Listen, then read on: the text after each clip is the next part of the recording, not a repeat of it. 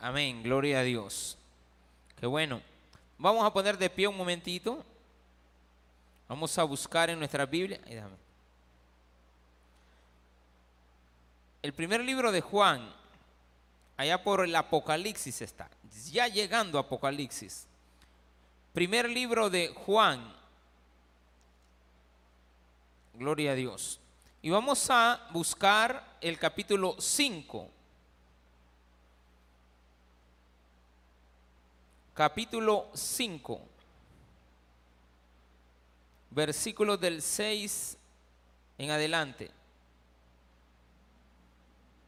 ¿Lo tiene? Amén. Este es Jesucristo, que vino mediante agua y sangre, no mediante agua solamente, sino mediante agua y sangre. Y el Espíritu es el que da testimonio, porque el Espíritu es la verdad. Porque tres son los que dan testimonio en el cielo. El Padre, el Verbo y el Espíritu Santo. Y estos tres son uno. Y tres son los que dan testimonio en la tierra. El Espíritu, el agua y la sangre. Y estos tres concuerdan. Vamos a orar. Padre, gracias te damos. Porque nos das la oportunidad en el día de hoy de venir ante ti a exponer, Señor, todas nuestras necesidades y ahora también para aprender de tu palabra. En el nombre de Jesús. Amén y amén. Gloria a Dios. Qué bueno. Puede tomar su asiento. Estos sermones son cortitos. Este va a durar 20 minutos. Así de que préstele atención. Voy a comenzar por algo que quiero aclarar. Esto es claro, es un sermón para que tomemos fuerzas, para tratar la manera de buscar en Él esperanza, de que podemos lograr muchas cosas en la vida. Pero me voy a poner así un poquito de estudioso, vamos a hacerlo como que fuera una parte nada más, estudio bíblico de media semana, pero solamente es por aclarar algo. En muchas Biblias antiguas el versículo no se encuentra. Algunos maestros, cuando nos enseñan ya en las últimas materias, porque esta casi es la última materia, ya en el último año se estudia esta parte, algunos maestros toman en cuenta mencionar que este versículo no estaba en la Biblia, apareció más adelante en las copias finales no en las primeras. Entonces hubo una gran controversia por entender si había una Trinidad o no. Esa ha sido una gran discusión que siempre ha existido, que la Biblia no menciona la Trinidad, pero este versículo es bien categórico en eso. Y ese versículo, curiosamente, fíjense cómo son las cosas, no estaba. Pero de repente ya en la Reina Valera que nosotros tenemos sí estaba desde el inicio, porque este problema se dio en los primeros 400 años de historia. Entonces, al no tener este versículo siempre apareció como un agregado, pero se llegó a la conclusión, ya, ya por los años casi 400, 500 después de Cristo, de que era necesario y que era parte del canon bíblico. Por lo tanto, este es un versículo, ya que llegamos hasta él, y ahora nos ha tocado que estudiarlo, que tiene esa peculiaridad. Y de ahí se agarran muchas sectas antiguas, antes de Cristo, para afirmar de que no tenemos a un Dios trino, que no tenemos a Padre, Hijo y Espíritu Santo como un solo Dios. Y aquí dice, y estos tres son uno. Pero alguien que sea así, dejo que le salgan a usted mero mero peleitistas, puede ser, más que todo en algunas iglesias que están todavía funcionando, tres de ellas manejan que este versículo no es bíblico.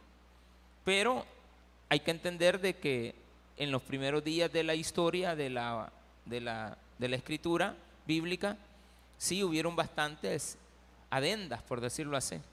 Eh, hubieron bastantes versículos que se fueron encontrando en el camino y bueno, entonces eso fue parte.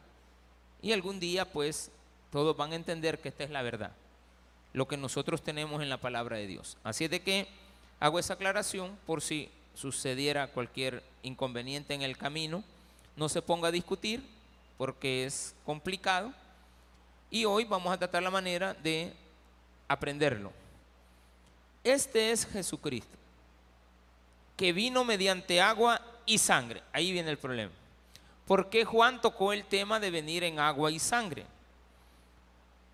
Cuando nosotros aceptamos a Cristo, primero lo aceptamos y después nos bautizamos. Así de sencillo. Y cuando nos bautizamos ya somos cristianos. En cierta medida es un acto de fe donde se manifiesta que en el bautismo recibimos el Espíritu Santo. Bien, pero aquí viene algo curioso, porque Juan insistió en este versículo, decir, vino en agua y en sangre. Parece ser que le estaba callando la boca a alguien. Parece ser que estaba defendiendo la doctrina. Pareciera de que se manejaba la idea de que Jesucristo no estaba en la cruz. Y esa es el, la, la situación que aquí se presenta. Entonces, este es Jesucristo que vino mediante agua y sangre hay que entenderlo como la manifestación del Espíritu Santo en Jesús en el bautismo. Y eso todos estamos de acuerdo. Hasta los herejes están de acuerdo. De que el día que Jesucristo se bautizó, empezaba su carácter mesiánico. Pero empezaron a argumentar que cuando Él fue a la cruz, no fue Dios que no que Dios entonces, por lo tanto, no puede haber participado del dolor. Al excluir a Dios de esa parte, estamos quitándole la parte divina a Jesús antes de morir. Ahora bien, hay otros versículos que nos dicen 100% Dios, 100% hombre. Que Jesús todo el tiempo, el ciento por ciento del tiempo que vivió en la tierra fue hombre, pero no utilizó su parte divina, siendo Dios, porque Él vino a la tierra al hombre. No había otra forma de redimir al hombre. Entonces, coincidían, y eso no es, fácil, no es difícil, coincidir de que el Espíritu Santo se posó sobre Jesús y ahí se identificó. El problema era cuando fue a la cruz. Para algunos, el Espíritu Santo se despojó de Jesús en Getsemaní. Cuando él dijo que pase de mí esta copa. Y hubo un silencio. Algunos afirman, y esa era la herejía, decir de que Jesús ahí dejó su parte divina y cuando fue a la cruz, un simple hombre. ¿Por qué? Porque se quería defender la idea de que Dios no puede sentir dolor, porque existía en aquella época una secta muy preponderante que afirmaba que Dios no podía tener contacto con el ser humano. Ahora, traigámoslo a nuestros días. Nosotros nos bautizamos. Al bautizarnos, nosotros hoy entendemos que desde principio a fin Cristo está en nuestra vida, porque la manifestación de bautizarse enseña lo siguiente, que cuando nos bautizamos decimos sepultado con Cristo, muerte, resucitado a una nueva vida. En ese instante, en ese minuto, segundo, perdón, que nosotros estamos en el agua, representamos toda la vida de Jesucristo, desde su inicio hasta la eternidad. Vamos a resucitar con el Señor. En la época antigua, en la época antes de que Cristo viniera a morir en la cruz y después que surgiera el cristianismo, el hombre se bautizaba y confesaba sus pecados. Y por lo tanto, habría que entender que ese era el momento en el cual él se transformaba, pero tenía toda una vida por delante para mostrar su arrepentimiento. Nosotros no. Nos confesamos delante de Dios, y eso usted no lo puede cambiar, que en el momento que usted se confiesa y se arrepiente, usted en ese momento sí lo hace de corazón, algunos no lo hacen de corazón, y se demuestra en la obra de la vida de ellos que no fue de corazón, no fue genuina la oración, de tal manera que para aquellos que sí es genuina, en ese momento su vida es aceptada para vida eterna en Cristo Jesús.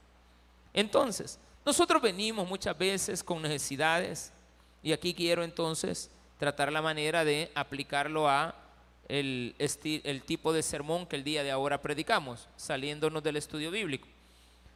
Tendríamos que entender de que cuando nosotros venimos a Cristo, seguimos con nuestro mismo cuerpo de vida. Enfermedades continúan. Aceptamos a Cristo y en ese momento casi no podríamos afirmar de que todas las enfermedades se nos van. Solamente somos salvos. Pero la enfermedad sigue, el cáncer continúa. Mucha gente muere y con la enfermedad después de ser cristiano. Las necesidades económicas continúan. Los problemas familiares, usted acepta a Cristo, pero el problema sigue. Ahí está. Usted acepta a Cristo y el hombre sigue con la otra. No, no vuelve en la noche después de que usted aceptó a Cristo y él ya apareció ahí, no. Es más, usted no, no, no, no lo concebiría.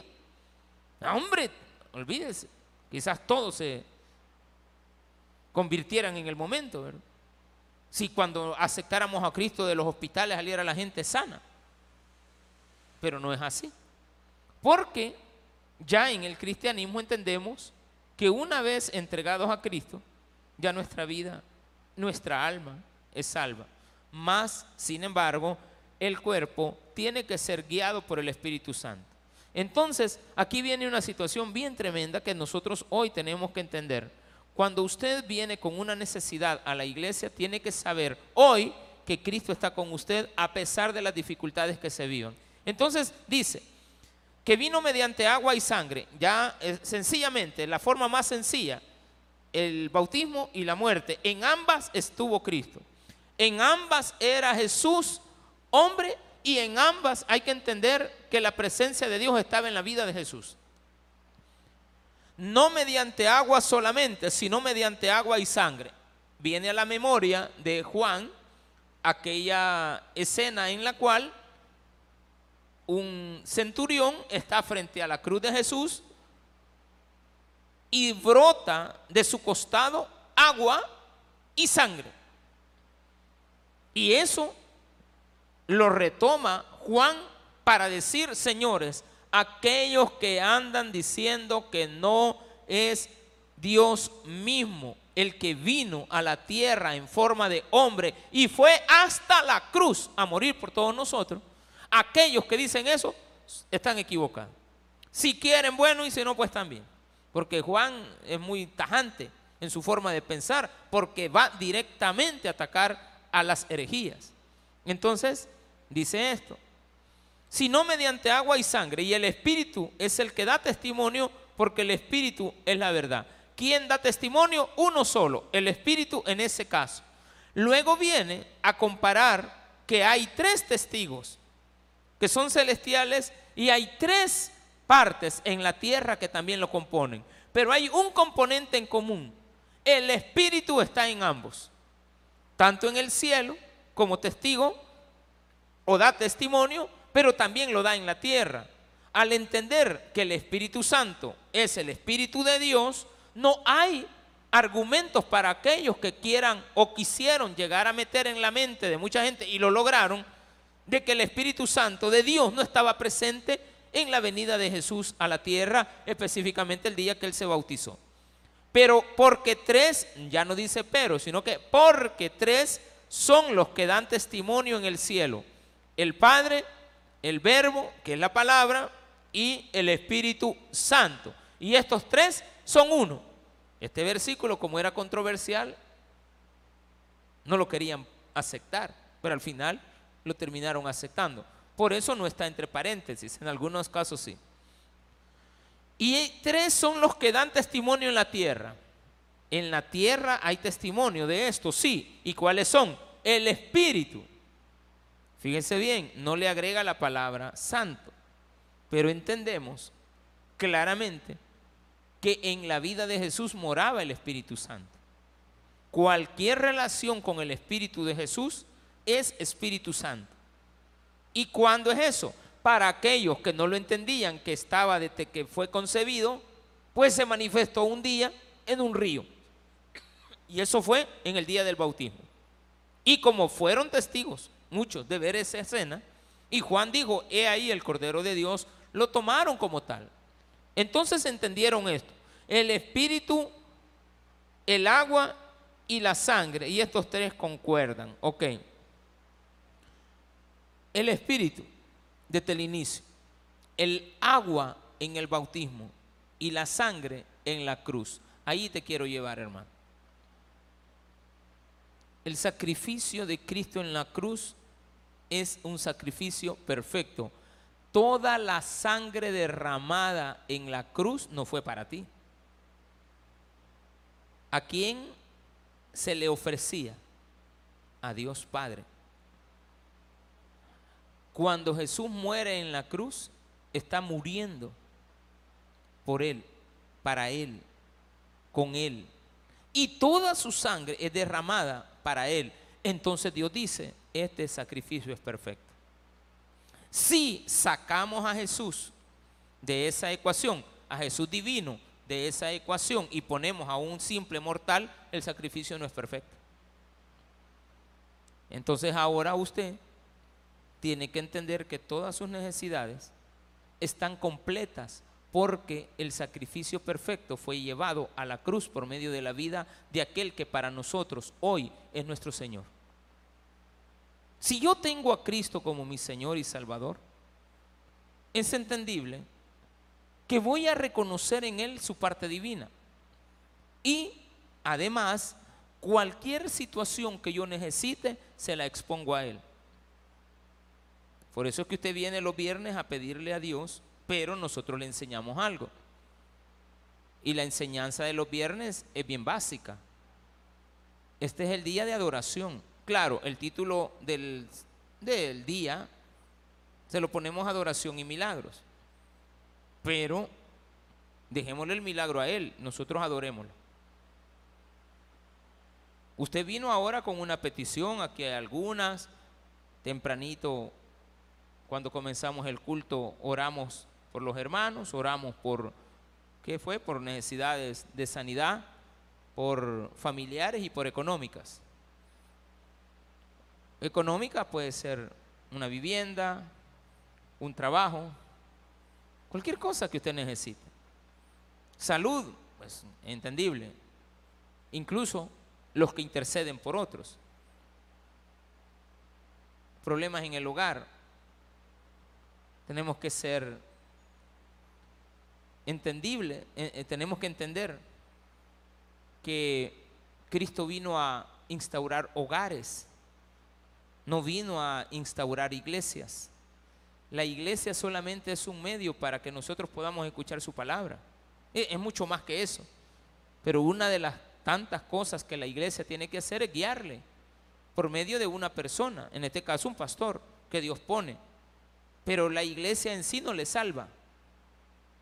Mucha gente puede venir a la iglesia buscando un milagro y se lo puede llevar. Dios puede hacer la obra en él. ¿Por qué no? Claro que puede. Y tenemos tres que concuerdan. El Padre, el Hijo y el Espíritu. El Padre, el Verbo y el Espíritu Santo en el cielo. Y aquí en la tierra, el Espíritu Santo, porque venía de la persona de Jesús. No estamos hablando de su espíritu como hombre, porque si eso fuera así, no es el Espíritu Santo. Todos tenemos espíritu. Todos. Tenemos el hálito de vida, el alma. Tenemos el cuerpo también, que se manifiesta claramente, físicamente. Lo que no vemos es el alma. Y recordemos de que el alma y el cuerpo pueden recibir un espíritu. ¿Cuál espíritu? El Espíritu Santo o pueden también ser eh, no solamente influenciados, sino que poseídos por un demonio. Pero nosotros, al tener al Espíritu Santo, estamos sellados. Entonces, a pesar de nuestras necesidades en el hogar, económicas y de salud, que son las más básicas, que a veces también, a veces incluimos en estas peticiones los problemas sociales, como los problemas judiciales, civiles, que se pueden encontrar en el camino, que usted no estaba determinado en un día encontrarse con esa situación y se tiene que enfrentar a ella.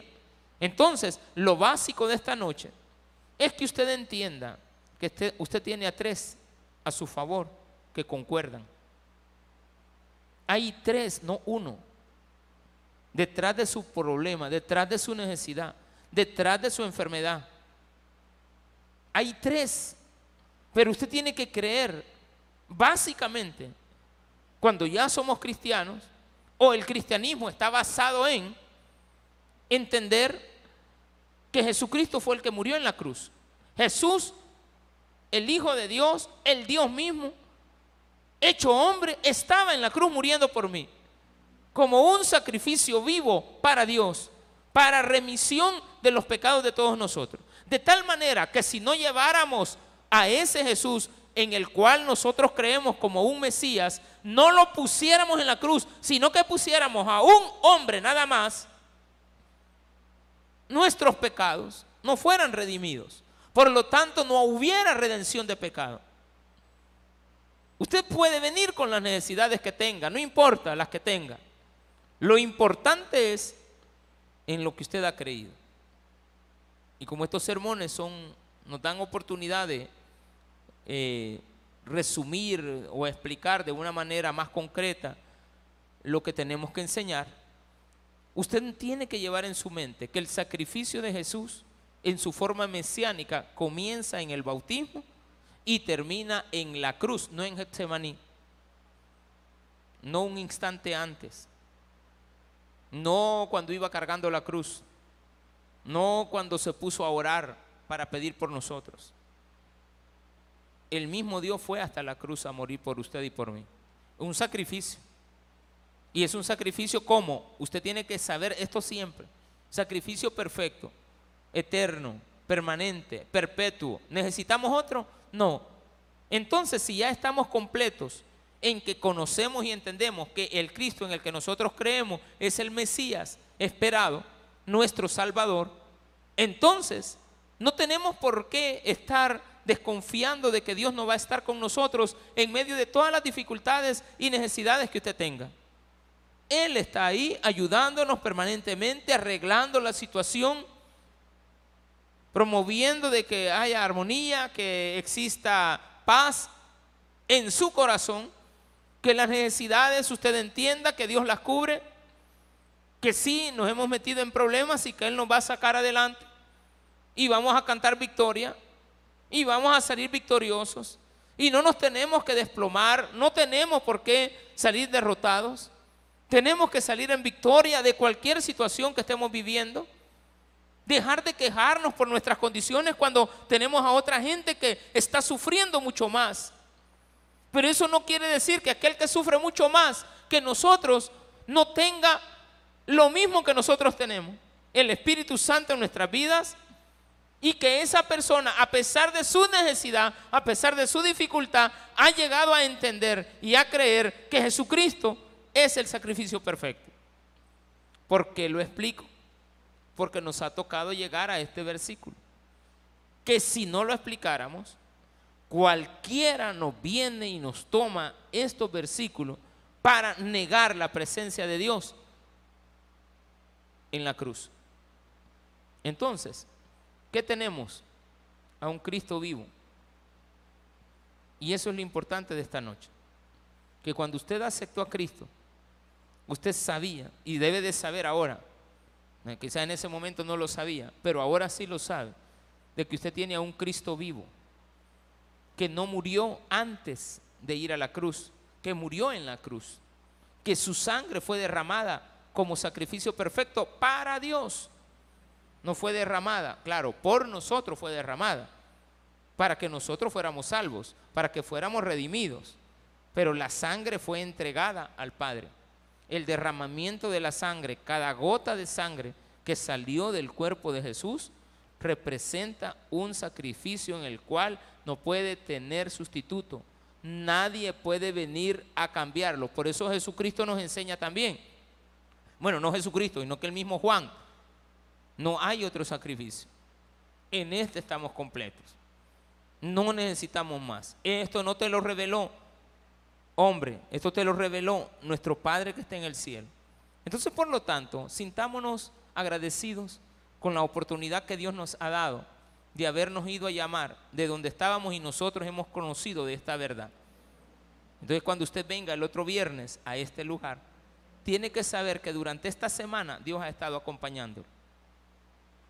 Dios ha estado con usted, porque cuando nos bautizamos, dijimos, o se nos dijo, sepultados con Cristo. Y adentro del agua, toda la vida. Y cuando salimos del agua, resucitados a una nueva vida. Eso representa toda tu vida cristiana. Eso representa tu vida hasta la eternidad. Aunque estemos enfermos y necesitados ahora, pasando dificultades, Dios está con nosotros. Démele un fuerte aplauso a nuestro Señor.